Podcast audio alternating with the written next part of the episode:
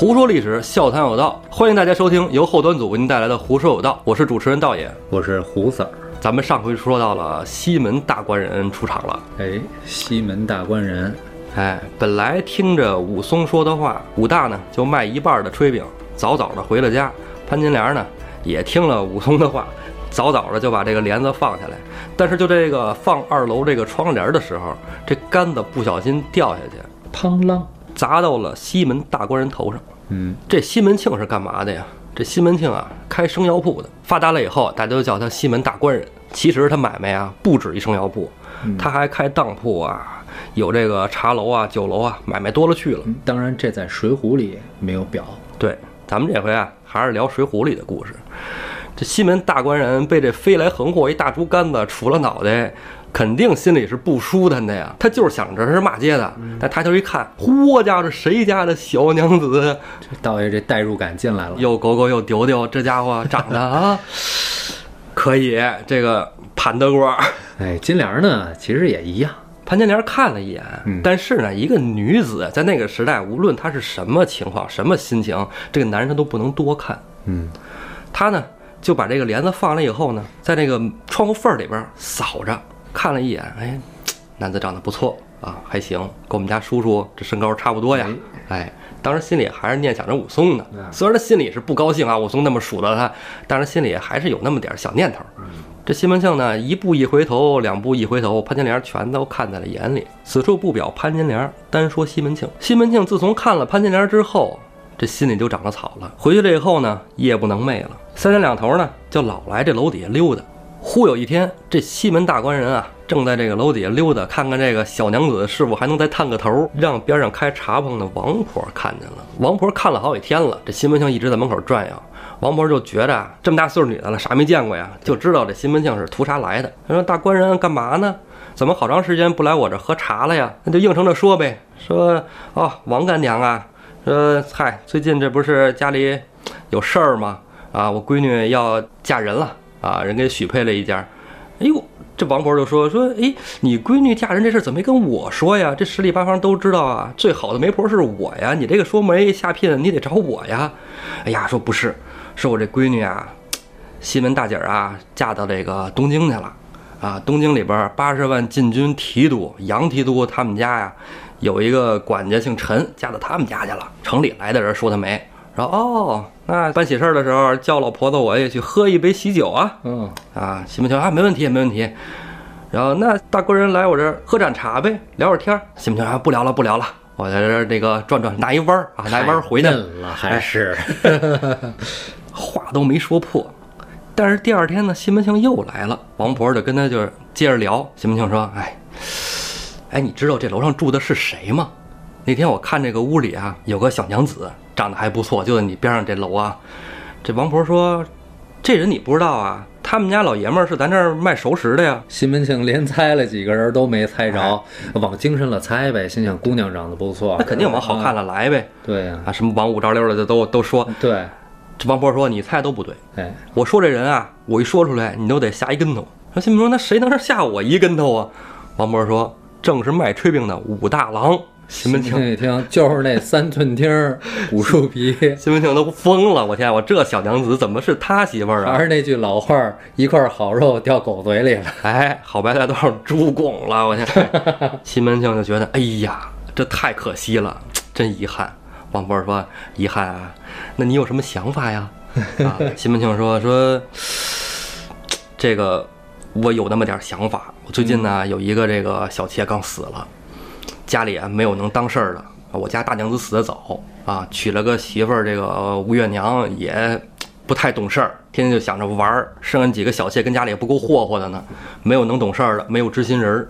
我想再纳个妾，这王干娘要有好的帮我物色物色。王婆说说，我这还真有一好的，我觉得不错，人也贤惠，这个不知道你中意不中意？西门庆说：“王干娘说的是谁呀？”这王婆说：“就是咱们县东头李老婆子呀，今年九十三了。哎，现在自个儿单身一个了，所以就是 你别闹啊，别 别闹，好好说，你这嗑没法唠了。我觉得楼上这小娘子不错，王干娘帮我说说呗。就是有话直说，是吧？王波说：“你看，你给我兜圈子，你就直说。那我告诉你，这个可不好弄，你得呀有本领。什么说？有什么我有的是本领啊，对我这本领有的是。你说文武啥的我都行，钱有钱。老司机了我，对呀、王拿本好多年了。没错啊。王婆说：“你这个呀，我给你一个五字真言：潘驴邓小闲。我得你琢磨去吧。”今儿得给哥们儿们说说这个潘驴邓小闲。西门庆也没明白，西门庆也得让王婆给说说。王婆就给说说，来，王婆你说说吧。哎，得嘞，这个潘呢，就是说这个茂盛潘安的潘，谁是潘安啊？我中华民族第一美男子啊，魏晋时期的潘安啊，长得特别精神。说这茂盛潘安是怎么个意思啊？就是说啊，大姑娘、小媳妇儿、老太太都喜欢他。哎，帅哥，国民男神的代言人啊。哦，哎，说这潘安啊，乘着车出去溜达一圈啊，老太太呀、小媳妇儿啊，都朝他车上扔水果，转一圈上趟班回来，这一车水果不用买了你了。让我想起了《植物大战僵尸》对，哎，关键那会儿吧，魏晋风度嘛，又好清谈，有的是这个文人是吧？有一叫左思的，这也是一个特有才华的人。不过长得稍微有点 sorry，这左斯呢不服这潘，他也开车，你想还不朝我扔水果，不扔水果扔点别的也行啊，白菜、鸡蛋都成是吧？能吃就成。结果这一帮老太太朝他扔大石头，哇，回来装装了一皮卡石头。这潘啊，就等于是帅哥，帅。这潘安啊，我还听说一事儿啊，嗯，你知道，就是说咱们现在就说那个迈克尔·杰克逊嗯嗯。演唱会啊好多女的看着惊叫哇，都晕倒，啊还有死的，对吧？。对对对，说潘安上街也有女的看的心跳加速，当场死亡的。看看死了。这这这这就让我想起来，唯一一个能跟潘安相提并论的帅哥叫魏阶。有一个词儿叫 “看杀魏阶”，这魏阶最后就是什么呀？成天老看我，老看我，你大姑娘小媳妇老看我，怎么不下手啊？给魏阶看死了，这叫看杀魏阶。这潘咱们说完了啊，这潘就是帅，讲的是颜值啊。下一个这个驴，驴呢，其实讲的就是他身材，身材的局部呢，有一些地方比较大啊，气大。然后呢，就开始瞪了。这瞪是什么意思呢？话说这个汉文帝时期啊，有一个黄门郎姓邓，这个怎么就得到了汉文帝的这个青睐呢？是有一天汉文帝啊做梦，梦见啊他马上就要登到天庭了，这皇帝都想成仙嘛，是吧？对马上就要登到天庭了都。信这套。突然有一人驮了他一下，哎，踩着那人后背就上了天了。第二天早上起来，他看见一个黄门郎从他跟前儿过，觉得哎这人有点像哎，这像我梦里那人。嗯过来就问他你叫什么呀？这黄门郎过来跟汉文帝说，我叫邓通。哟嘿，这哟谐音好。哎，这登通啊，我就是踩着你肩膀上去的呀！哎呦，我得栽培你，你得跟我在一块儿。然后汉文帝啊，就一直特别宠幸这个邓通，甚至呢叫当时的这个女相士许父，女相士干嘛？就算命看卦的。许父当然得恨不得都到国师的地步了啊，就算是一个女的，但是她算命特别准。女的算命才准的。对，许父的故事，咱们将来再邪事儿再说。这汉文帝啊，让许父来给邓通算算命，说你算算他有什么命啊？许父看了邓通一眼，掐指一算，说有富可敌国的命，但是他最后得饿死。嗯，汉文帝说：“哎呦，我跟前的人怎么还能有饿死的呢？不可能！”汉文帝就不信这个邪。许父走了以后，汉文帝就跟邓通说：“我告诉你，只要是我在的一天，我绝对让你富可敌国，不可能让你饿死，放心吧。”然后就赐了好几座铜山给邓通他们家。把他们这个老家附近的这个铜矿是吧？你开你开矿，你铸币，对，这下厉害了，叮铃当啷印钱啊哎，，印钞厂都是他们家开的。对他能饿死？不可能吧？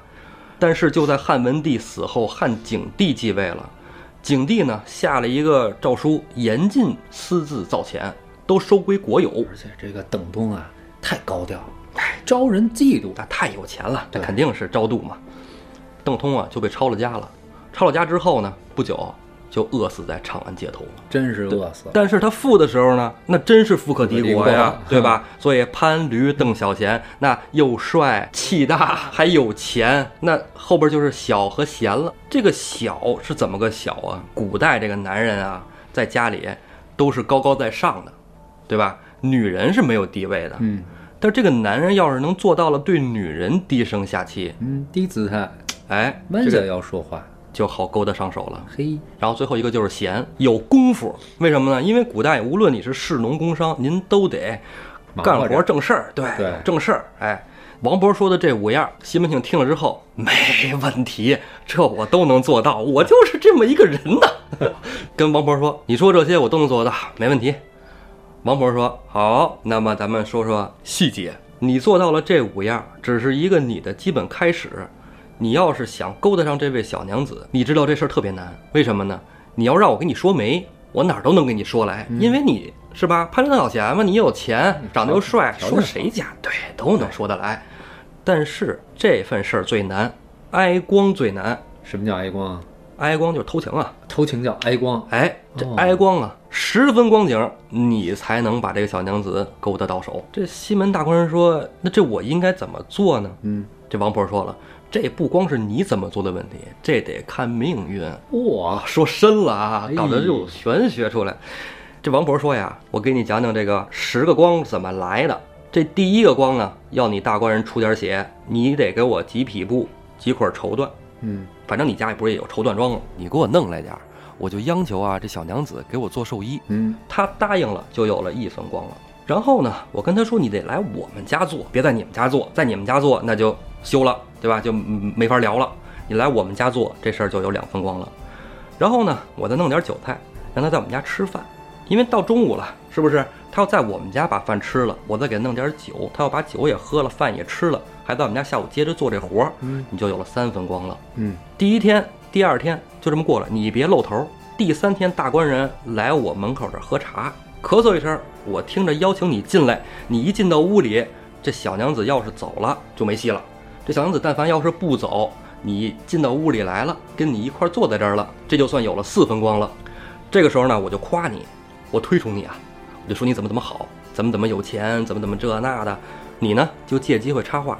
你要说着这个话，小娘子要是回答你了，跟你接上话了，这就有了五分光了。之后呢，到了饭点儿了，该吃饭了，我就留下你们说，哎呀，你看这个小娘子给我做衣服，这大官人出了钱，大官人要不然再卖老婆子一个面子，你出点钱是吧？请这个小娘子一起吃个饭。嗯，小娘子要是答应了呢，咱就有了六分光了。我临走出门的时候，我跟这小娘子说：“你帮我照看一下大官人，我马上买完菜我就回来。”如果小娘子答应了呢，就有了七分光了。等菜上了桌，这小娘子要是不动筷子、不吃不喝，这事儿也就没戏了。嗯她要又吃又喝了，哎，咱就有了八分光了。那酒下肚，什么事儿就好聊了，对不对？对，酒喝完了，我就说：“哎呀，今天这赶这机会，真是喝的老身很痛快呀！这个我再出去再买点酒，咱们再接着喝点儿啊！我这回要是出去呢，我就上这个咱们县东头去打酒去。如果这时候呢，小娘子要是走了，就没戏了。如果小娘子还没走，屁股还在凳子上粘着，那我这回出门啊，把门就给你们反锁上。小娘子如果没惊没闹，也没折腾，那就有了九分光了。那最后一分光就靠大官人你了。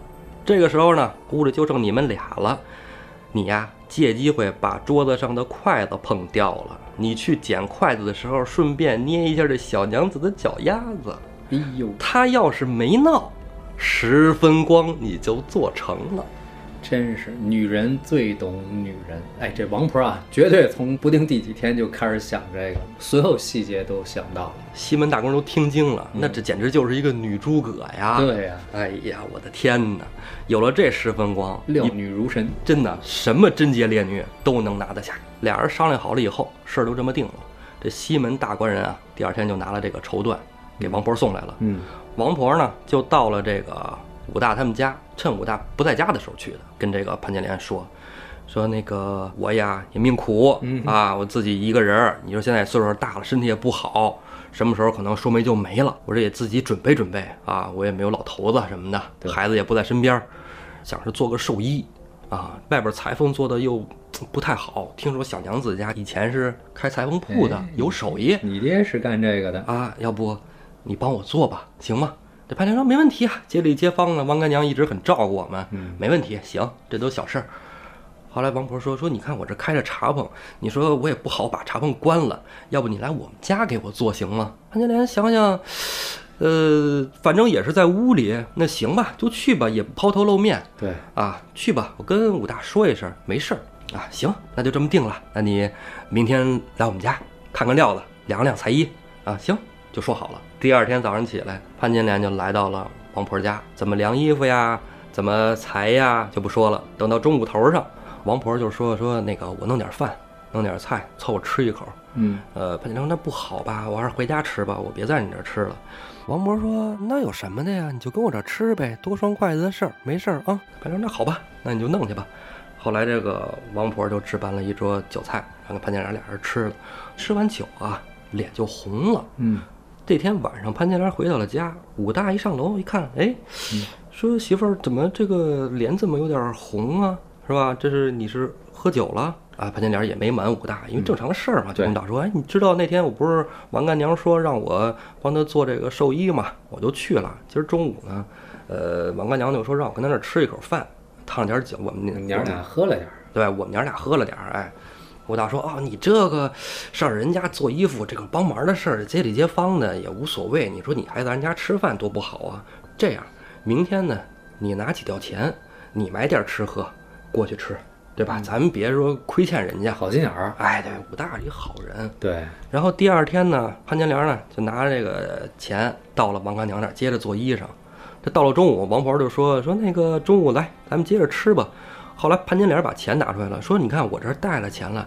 那个大郎啊，说让我在你这儿吃饭，别光吃您的，这也不好意思。咱们街里街坊的做个衣服无所谓，啊，我去买去。我说这个，要不您受累跑一趟？对。哎，王金莲，这不用不用，没事儿，没关系啊，就吃一顿饭的事儿。潘金莲呢，把这钱就给放到王婆那儿了。嗯，下午接着做衣服。这一天又过了，到了第三天了。这第三天一早上起来，男主角该登场了。哎。潘金莲呢，还是来到了王婆家接着缝衣服。这个时候呢，门外啊有人弹奏一声：“王干娘。”王婆出去一看，哎，西门大官人，你来啦！这个大官人好久不见啊！呵，哎，逢场作戏。哎呀，那个今天什么什么香风把您给吹来了？大官人，嗨，过来看看，您之前不是要那个布料吗？做的怎么样了？啊，要是有需要帮忙的，我给您找人。嗯啊，王婆就说说，哎，没有没有，你看我让边上这个街坊过来帮我做的，小娘子手艺特别好。你看这个女工啊，真不是一般人嗯能做得出来的。哎，特细致。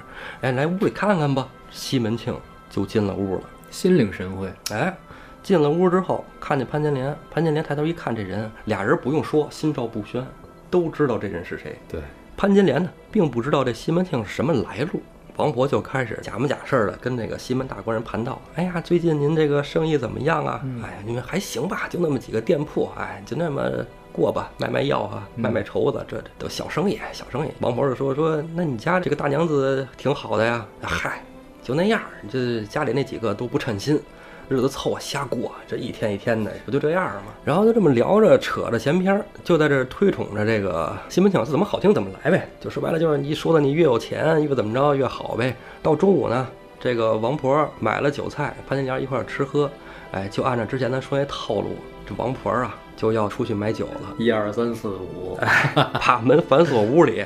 这西门庆啊，就借这个倒酒的机会，把这筷子碰掉了，嗯，伸手去摸了这个潘金莲的小金莲。哎呦，哎，这小脚就捏了一下，这潘金莲当时就不干了，潘金莲嘛呢？臭流氓！哎呦，这西门庆说：“哎呦。”娘子，我已经想你想了好久了，想得我天天都睡不着觉啊，夜不能寐的，是不是？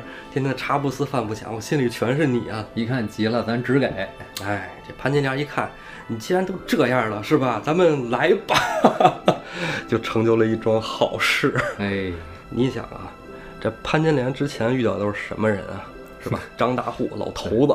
然后呢，就是这个武大郎三寸丁丁，对，这回西门庆这一下扛不住了，哎呀，受不了了。结果一番云雨之后，此处省略好几万字啊。门开了，王婆回来了。哎呦，哎呦，天哪！你们干嘛呢？这是，哎呦，这是，哎呀，太丑了！这事儿闹，你说我让你给我做个衣服，你怎么跑这偷汉子来了？他句句指责潘金莲啊，你偷汉子。对你，你这大官人，这是你你你干嘛呢？你是一个有夫之妇，是不是？毕竟他是要从西门庆那儿拿好处，是吧？潘金莲是猎物，对，对，归道具组管。这潘金莲当时就慌了神了，我的天哪！我这玩意儿太丢人现眼了，这怎么办呢？这王干娘要是跟武大说了，我可怎么做人啊？还不知道中计了呢。哎，王婆说。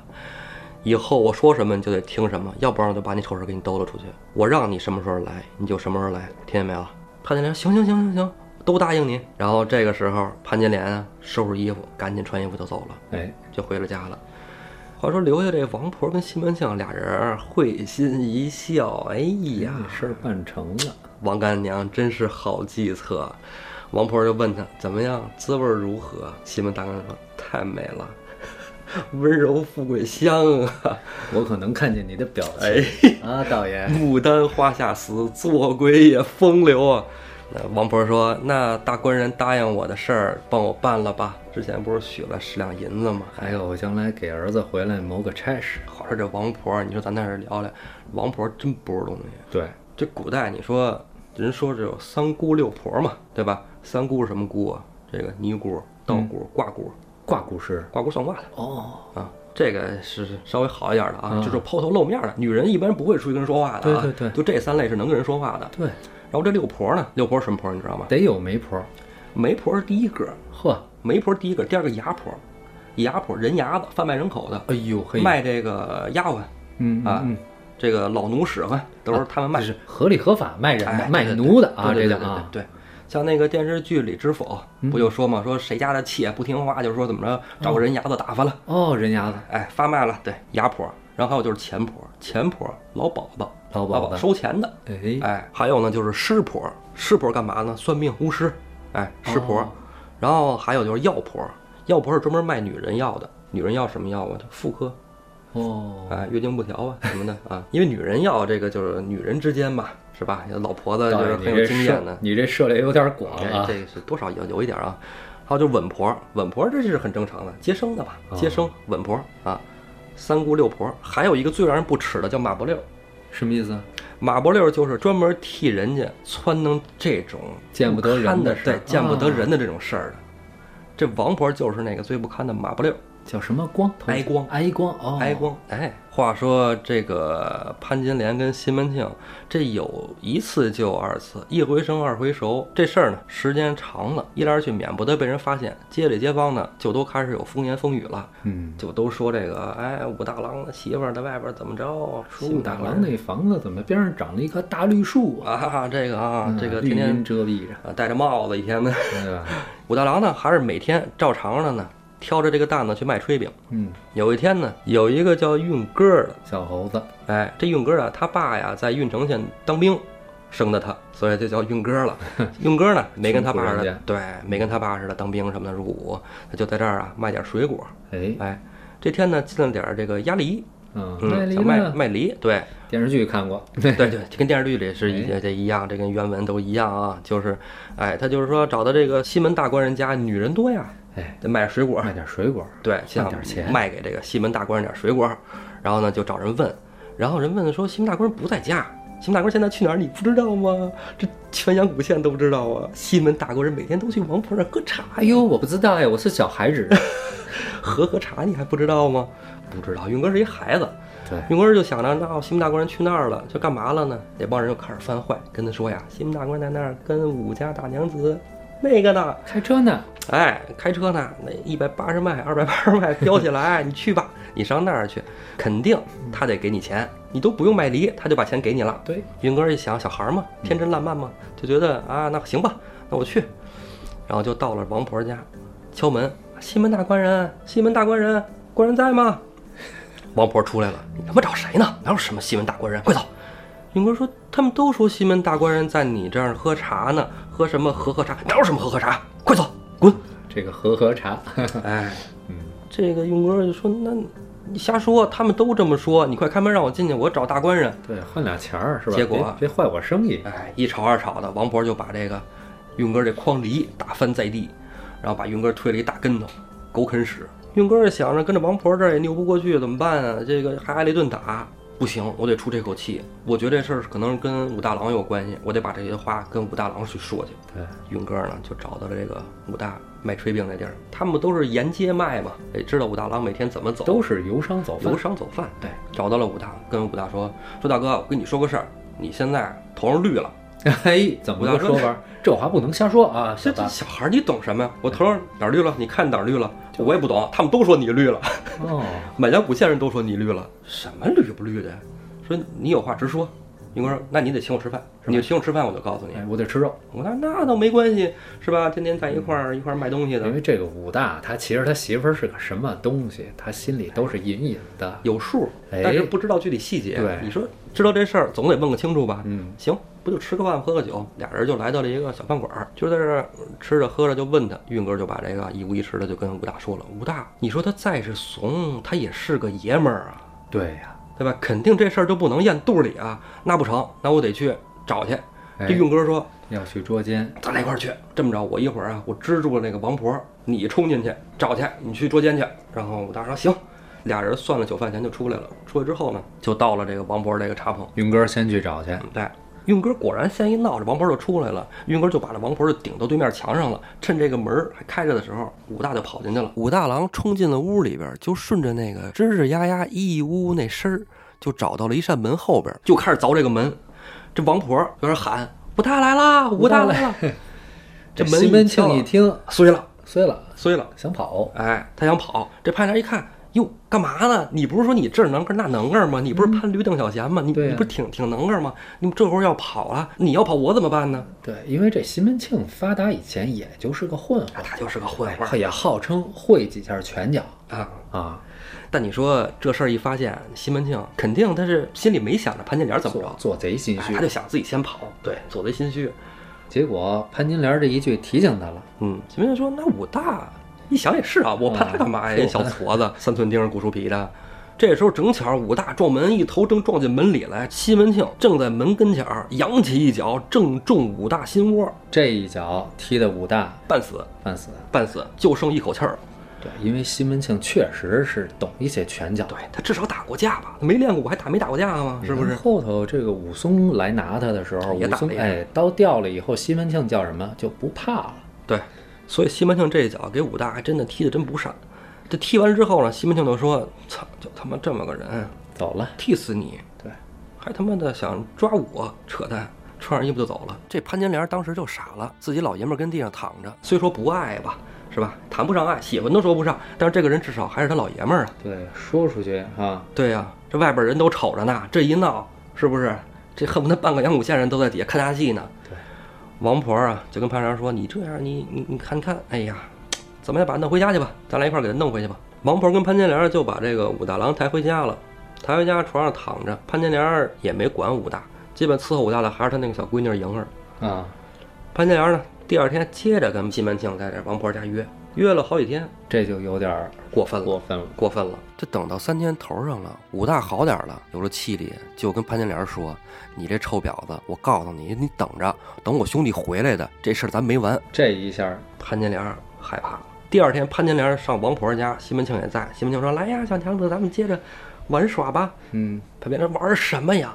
昨天武大跟我说一事儿，他他说他兄弟要回，他要跟他兄弟说。诶，对提了个，醒儿，他还有个兄弟。打虎武松。王婆说：“我他妈也给忘了。”西门庆说：“我他妈也给忘了，这事儿怎么办办？这事儿吧。我去，这样武松回来我知道了，咱们都得死哪也活不成，老虎都能打死啊，打死咱几个不跟捏个臭虫似的，这怎么办啊？王干娘这时候又出主意了，这有什么呀？小事儿，这事儿别人办不得，西门大官人你办的。你是想做长夫妻，还是想做短夫妻？西门庆说长的肯定是好啊，对，那咱们就按长的来。哎，王婆说：“你要是弄短的，那你就是吧，什么时候武松出差，什么时候再说。你跟武大先哄好了。但要做长的，那就把武大去了吧。有样东西别地儿没有，你家开生药铺的。哎，西门庆说：“我家有什么呀？”王婆说了：“三氧化二砷呢。三花身砒霜是吧？你说的还挺，你你上学时候化学学的不错啊。王婆说：“你家不是有开生药铺吗？你弄点砒霜来，药死就完了呗。”但那时候估计这个砒霜不是谁都能买着，”哎，有管控。管控哎对。然后呢，西门庆家开药铺啊，所以自然能搞到砒霜啊。对西门庆说：“那好办啊，这东西我们家不是有的是吗？要多少有多少，来二斤，是吧？”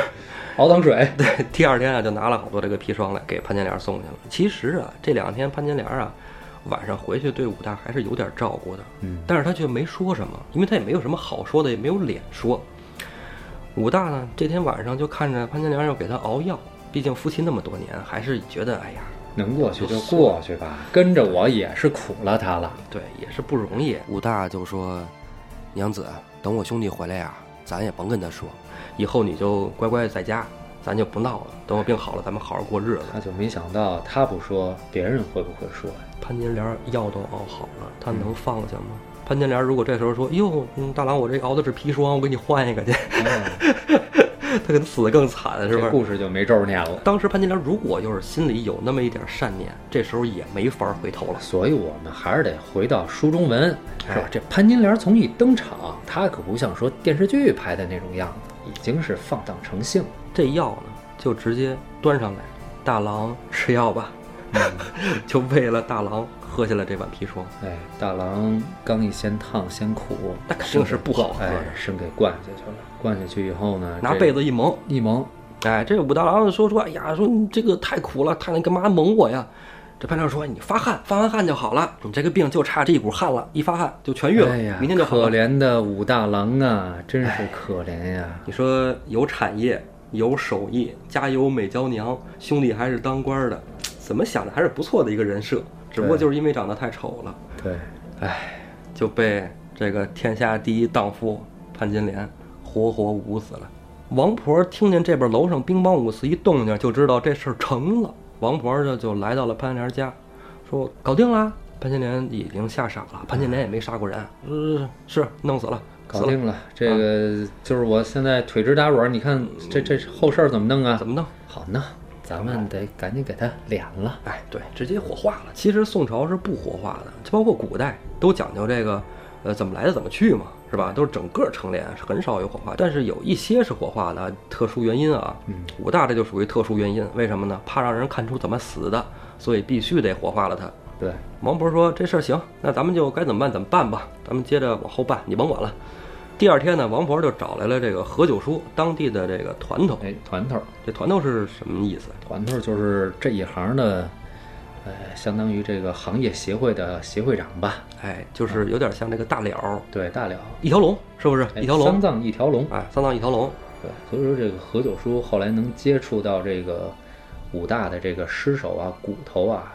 是因为这个原因，不是说何九叔是这个法医哈，不是这样的。何九叔应了王婆之后，就要奔武大家去，正在走的路上呢，突然碰见了西门大官人。对，西门庆呢就拦住了何九叔，何九叔借一步说话。哟，何九叔心想，这西门大官人，这何九叔肯定听说点小风声，对，就知道这事儿不对。但是呢，西门大官人叫的他又不能不去，他应了一声，行，那个西门大官人合适啊。西门庆就说说何九叔也辛苦啊。这个天天的，一天到晚挺忙的，吃点酒吧，对，吃个饭去，找个酒楼吃。不到一个小时是吧？拿一个时辰，就怀里掏出一锭十两银子，十两银子递到何九叔手上。这个钱拿到手里，何九叔心想：这个两个人我应当应分的事儿，何须大官人给我银两啊？但何九叔啊，我觉得心里是有数，嗯，但是他嘴上没说，银两就揣起来了啊，因为他要当时撅了西门庆。他没法混，因为西门庆在阳谷县，对，黑白通吃，哎，对，在阳谷县是通天的个人物。何九叔把这银子装起来说：“行，我知道了啊，大官人放心，知道怎么办。”西门庆又说了：“万事多遮掩，是不是？万事多周全，对，就是便宜行事嘛。”啊，何九叔到了武大家，看完武大那样，心里也有数，知道怎么回事了。再加上之前回想一下西门大官人怎么说的，是吧？他各种情况见得多了，怎么死的？这就是不得好死的嘛，对吧？我觉得这何九叔咱得单拎出来给大家伙说说，因为他一没有武艺傍身，二他没有富甲一方，他就是你我在那个时代那样的一个小人物。哎，你说他是个团头，团头咱刚才也说了，就是个丧葬服务一条龙，顶多是个大了，大了对吧？行业协会的协会长，对吧？比起西门庆。他的小生意那简直是不足挂齿，但是说呢，何九叔这个人十分的精明，怎么看出来？他到了武大家里，一见这潘金莲哭的假惺惺，对，再一看这尸首，口唇有淤青，哎，一眼就看出不是好死的。对他没有声张，顺势咬破口舌，呜咽一声向后倒去。王婆一看，吓一跳。王婆心想：“这是中了邪了，赶紧赶紧，这这这何九叔没法那个给给给收敛了。你们小的们赶紧给给给九叔抬回去吧，因为何九叔是团头，下边有徒弟，是不是啊？有干活的这些小丁们啊，抬抬人的，哎，哎，抬回家中，何九叔他媳妇儿吓坏了，我的天哪，干这行这么长时间没见中过邪呀，邪上身呢。嗯，人走了，何九叔他媳妇儿要哭呢。何九叔别急啊，我没事儿。装的，哎，我跟你说是怎么回事儿，把这个前后来龙去脉跟他自己媳妇儿一说，他媳妇儿也不是一般人，哎，他媳妇儿给他分析说这个事儿，依我看，你呀别急着再出面，你且看看这个潘金莲儿怎么打算给这个武大郎办这个后事儿。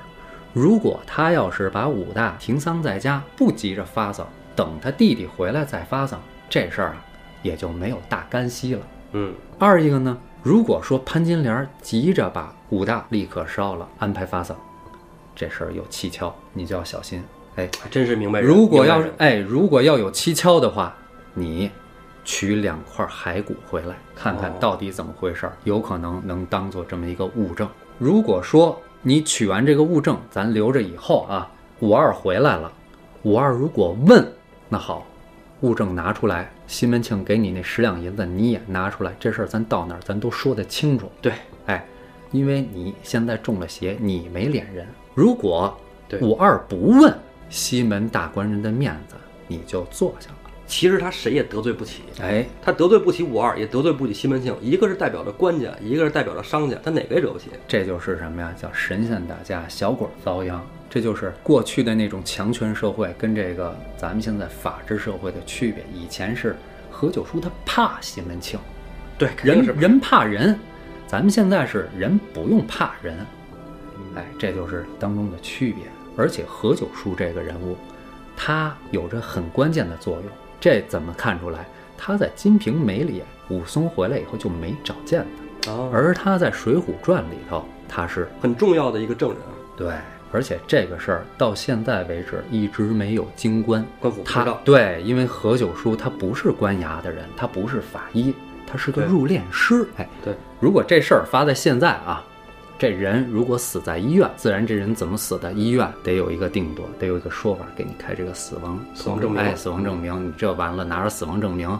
到了火化场，人才给你烧人呢。哎，如果事儿发生在家里，搁现在你就得打幺幺零报警，警察就得到现场，而且来的还不止一个人，都不止一拨人，哦，刑警得去，刑警得来啊。对，刑警下边的法医、技术队儿还得去，治安支队还得去，派出所的也得去。这些人全部只有一个排除他杀，就是排除像武大这种死因。你包括有那种高空坠楼的，甚至你得量这个尸体和这个楼间距，哦结合它的楼层高度，判断你是跳下来的还是掉下来的。啊，那咱们话说回来，何九叔啊，还是听了他媳妇儿的话，没出头露脸办这事儿。在火化的时候呢，拿了两块武大的骨头，并着那个西门大官人给的十两银子，就包在一处藏起来了。嗯，话说回来，接着说这个潘金莲，这潘金莲跟西门庆啊，那接着翻云覆雨啊，继续对，这回武大爷不在家了，想在哪儿趴就在哪儿趴了。家里灵堂还在那儿摆着，迎儿也没人管了。俩人翻云覆雨折腾了四十来天，时候差不多了。武松回来了，武松到县衙交了差，往家走。路上街里街坊一看，我的天爷，这位打虎英雄回来了！武大这事儿要翻天。